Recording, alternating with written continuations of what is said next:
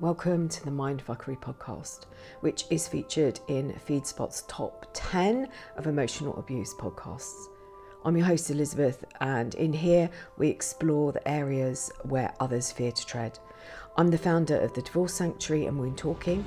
I'm also author of Finding Lily, the A to Z of Emotional Abuse, and Divorce Matters. I've been a woundologist for over 20 years, working with past life wounds, clearing ancestral trauma, and working with this life wounding. It's through my own personal journey I know how much this hurts and how confusing life becomes. So many questions, no real answers.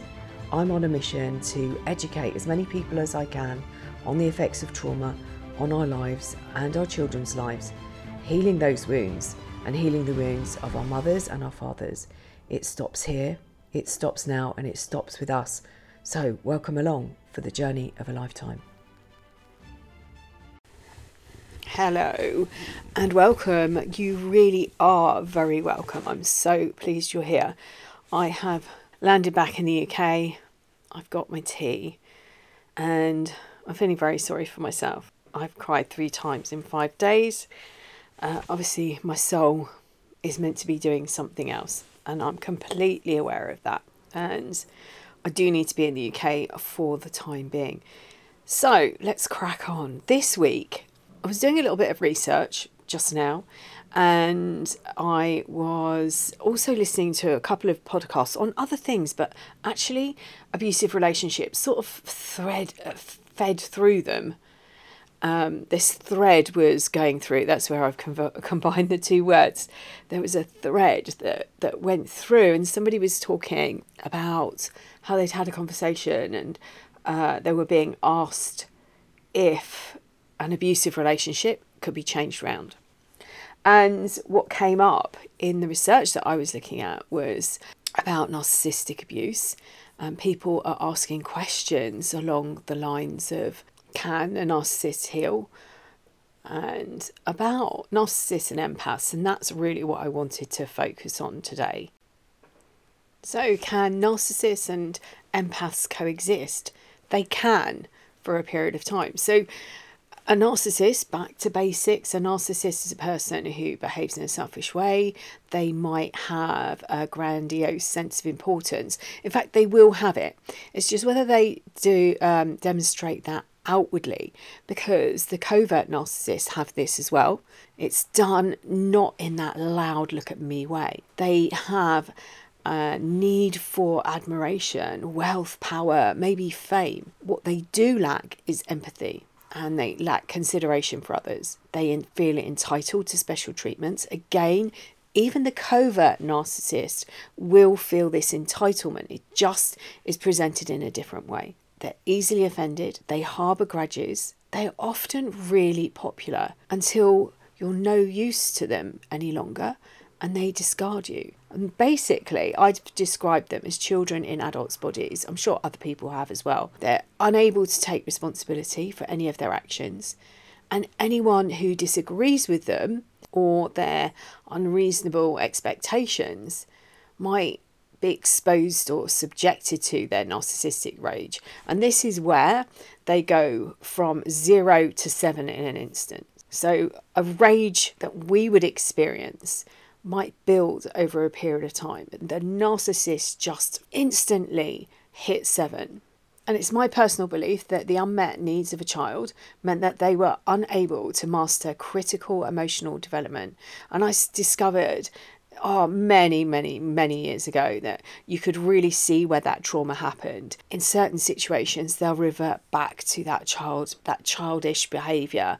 They'll indicate to you, if you think back, you might recall that age. They might have been threatened, or they might have perceived danger, or they're out of their comfort zone. And you might notice them walk or talk in a childish way. And narcissism is a personality disorder. It's diagnosed by a mental health professional. That's why I talk about emotional abuse. I'm not in a position to diagnose anybody. You might find people that are higher up on the spectrum that might not come under that umbrella. As I said, they can't take responsibility for actions. And if you've been discarded by one, it's very likely that you took the blame for the breakdown of the relationship. So looking back and looking at that scenario, it's really unlikely that they will go and get an appointment and ask for a diagnosis, because remember, none of this is their fault. It was your fault why the relationship has broken down. You were not fit for purpose. They create this vision, and when you meet, they put you on this pedestal and they put upon you, and you might recognize this, unrealistic expectations. And you might think, but that isn't me, I can't live up to those standards. They don't really care, because it's a fiction. Just like the questioning in the relationship, where they ask you so many questions and you think that they're being attentive and really interested in you. But actually, if you listen to the questions, if you can remember any of them, they were really loaded. They were asking for information. They were discovering what you were looking for in a relationship. They were creating a persona that they could then step into, put on a mask, and play an individual, the person they think that you want to be in a relationship with. A healthy person can see that perhaps they've made a mistake, they might correct that mistake, they'll hold their hands up and say, look, I'm sorry, I didn't realise, or I thought this was the situation, or whatever it is. They don't do everything in their power to prove that there's nothing wrong with them and blaming another person.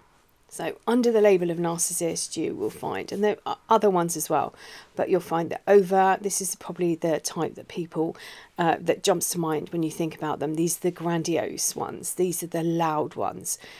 The world revolves around them. But there's the covert, and these are the self-absorbed, and they are just as destructive. Actually, personally, I believe they're more destructive. There are the cerebral, these are the know-it-alls. They use their intellect to gain their supply. There's the somatic, they flaunt their conquests, they parade their possessions, they show off their muscles. And the inverted, and these rely on other people for their emotional gratification. And they have a tendency to put other people first, looking for relationships that make them feel validated and needed. In the narcissist's mind, any attention is better than no attention. So it means that they're happy, even if it's negative. In fact, they often find it more enjoyable, because if they can upset you, to them it's validation that you still have emotions and you're invested in the relationship. So some of the techniques they use to bond you, changing your view on your family and friends. As the narcissist took over your life, they made up stories, and you began to see the abuser as the only person you could trust. They used things like triangulation and gaslighting. They trauma bond you into that relationship. In the end, the only person that you feel that you can trust is the person who's actually abusing you. And this is why it's so difficult to walk away, because they position themselves in this place of power. They position themselves as the only person that was looking out for you, the only person you could trust. And it actually turns out that they are the ones that are abusing you. Your mind is muddled. This is the cognitive dissonance, where these two sides of your brain are clashing together with information. One is the information that is the truth, but you've been told is a lie, and the other side is a lie that you've been told is the truth. And like these clackers, they come together and smash and cause so much confusion. You don't know what's right, what's left, what's up, what's down, back, forward. You can't make any decisions. All of that has been stripped from you, and there was a good reason for that. So the empath is, or has this ability to sense the emotions of other people. They are sensitive to the invisible as well as the visible. They intuitively pick up body language and tone, and they understand what is being said, but they also know what is not being said. So they're sensitive to other people's energies. Now, my understanding, and I've done decades of work in this area, and particularly with the work that I've done with wounding, my own wounding, and the spiritual side of the work that I do, is that really this is a matching of wounds. These two people come together. They have different wounds. The empath has learned their craft through their childhood, And that might be something you don't want to hear at the moment. I've spoken about this, how, you know, I was watching something that said about codependency, and I was like, I'm not codependent. But gradually over time, I realised that's the role that I played within that relationship.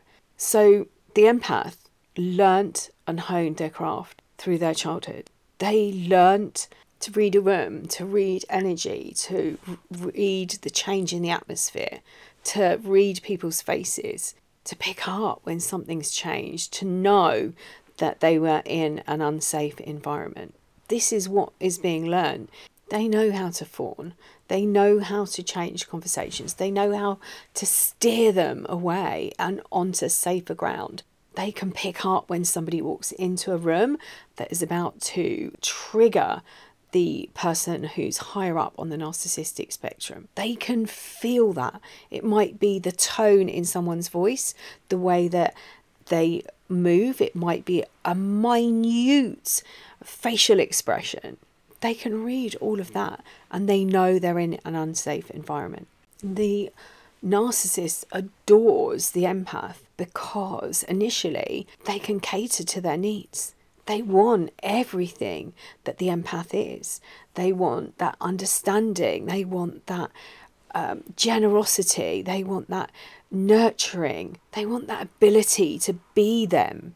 And these two come together, and they're like yin and yang. They're the opposites of each other. And what the narcissist or the person, the emotional abuser, higher up on that spectrum does for the empath, they see the empath. They see and hear, and they feed those wounds, because that will be something very likely that the empath was never experienced during childhood, never seen, never heard. And all of a sudden, this person comes along and they're interested. They're showing interest. They're asking all of these questions, wanting to know everything. And the empath, being the person that they are, this generous and kind person, takes that as face value, believing that they are genuinely interested. The narcissist, on the other hand, is actually doing it to create this persona, because the narcissist or the emotional abuser is on the take all of the time. It doesn't matter whether they're covert, whether they're overt, they are taking all of the time. What's in it for me? What do I get out of this relationship? What status? Is it great walking into a room with somebody on my arm that looks absolutely fantastic? Look at all these amazing places that I'm going to now, I'm being introduced to. And that's both sides. So the empath gets something from these relationships, and believing that it's reciprocal. But the narcissist or the emotional abuser doesn't know unconditional. For the empath, unconditional is their language, it's their love language. So one of the questions was, you know, what is this relationship between the two, the emotional abuser, the narcissist, and the empath?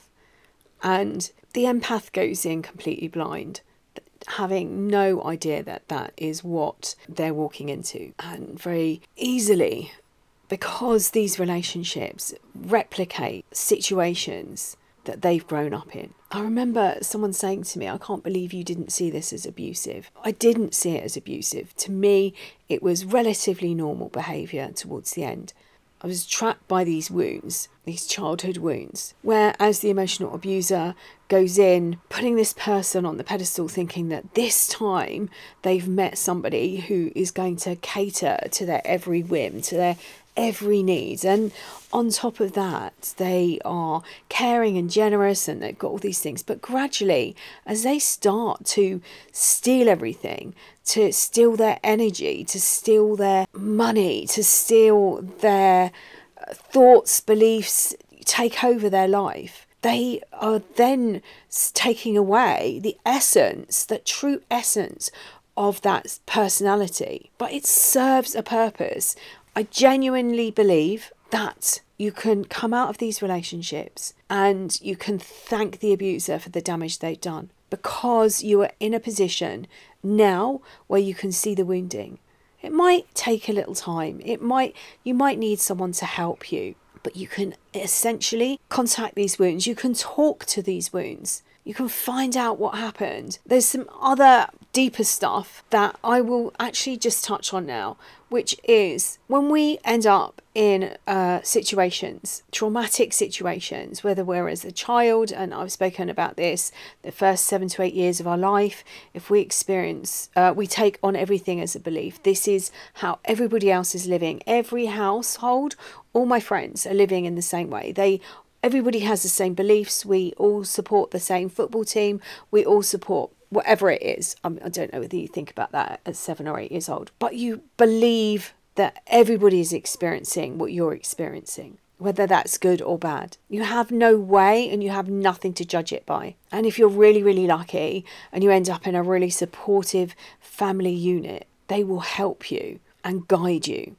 If you're not so lucky, you might have a slightly bigger tribe that you've got people within that will support you and see you and hear you. And if you're really unlucky, you are stuck in a really small tribe where nobody else can see what's going on. You're not given the tools. Nobody knows that this is going on. Emotional abuse isn't like physical abuse where you can see the bites or the scratches or the punches, the bruises. This is more a disassociation of abuse. A child might be very quiet. They might be the child that stares out the window. And it's my belief that during those traumatic events, part of us pops out. And if you are aware of anything like soul retrieval, you can think of it in a similar way. These are parts of ourselves that come out at the time, as part of a self-preservation. And part of the work that I do with the original wound work is actually bring those parts back, those missing parts back. And they might grow up into an adult who lives their life in functional freeze. It's like being a functional alcoholic, or that's their state. They live in this dysfunction, this disassociation. But from the outside, being given the tools as an adult, shouldn't have to be this way, should never be this way. And do you know what? It only takes 20 years to change things within a society. So if we all woke up to this today, tomorrow, next week, within 20 years, we could start to change the behaviour within our society around this, protect our children. And by protecting our children and giving them the tools to cope, they are taking that forward into their relationships. They're taking it forward and bringing more healthy and rounded adults into this world, or children that grow into adults. And we literally change society. It's like a movement. 20 years apparently it takes, or it might be 21. And you have to ask yourself, can they change? Can an emotionally abusive person change? I don't know, because they might be able to change their behaviour and to convince you that they've changed. But they fundamentally haven't. They're doing no work on their wounds. They're not doing anything to help themselves. Remember, they don't believe this is their fault. They can't take responsibility for their actions. So those questions are for you to inner stand, to go inside and say, do I want to experience this? Do I want to move forward and heal my wounds and create the life that I'm born to live? Or do I want to stay in this relationship and see if they change? See if they're willing to change, if they're willing to take responsibility for the actions that they've taken, for the harm that they've done, for the damage that they've caused. And if you're an empath, listen in and see whether that feels genuine. Does it feel genuine? There's nothing more desperate than somebody looking for somewhere to live. And that's a statement I heard years ago. And it was more to do with the emotional abuser moving on into other relationships. But if there's a fear that they are going to lose their home, they're going to lose their family, they can make these promises. And perhaps they might even believe them. But it's the words, it's the actions. People can say things and nothing further happens. I could say, I'm going to order a car. I'm going to buy this car. Other things happen and get in the way. And maybe my finances have to go on something else. And I can't buy that car. It's the actions. And that's what you're looking for. So if you are the empath in this situation, start questioning, do I want to be here? And remember, if this is something and these are only words that they want to heal and they want to do something about it, how long will you wait? How long, what time scale will you give yourself or will you give them? And if they replicate and do something and hurt you again, will you give them so many chances or are you just giving them one chance? I had a client once who was in a situation that they found themselves and they met somebody else. They weren't in a healthy relationship. This relationship had got them out of another really unhealthy relationship. And so they went into this, it wasn't as bad, but it wasn't particularly healthy. And they met someone else who was a lot healthier. And they were going to give this person an ultimatum. And they were going to say to this person, look, this is how I feel. This is where we are in our relationship. On the condition of this, this and this, then I will stay. And I said to them, hang on a minute. Do you have any intention of staying? Or do you want to be with this new person that you've met? Because what you're actually doing is giving false hope. And what if they do step up and change in these areas? Where do you stand then? So start looking. If that is something that you are going to put conditions in place, with that condition, think about what happens the first time. Will you say, okay, I'll give you 3 chances? Because if you've made it really clear to someone that you aren't happy with this form of behaviour and they keep repeating it, that isn't going to change because they do not respect you enough to change. It might be so built into their DNA and to their responses that they can't actually do anything and change.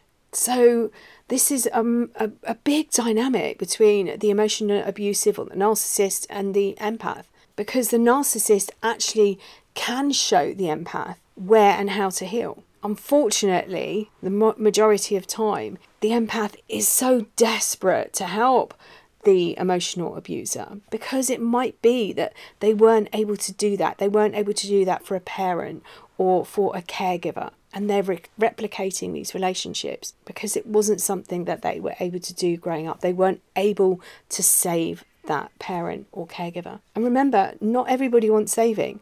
Not everybody who plays the victim actually wants to be healed. Some victims love playing the victim because it gets them attention. It gets them seen and heard in a way that they were never seen and heard before. I hope this has been helpful to you. Remember, talking to your wounds and working with your wounds is going to change your life. And depending where you are on the journey, it might not feel like it right at the beginning. Start using markers and look back and see how you've come, how far you've come. You'd be surprised how quickly you can turn your life around and you can heal these wounds. Sending you loads and loads of love until next time.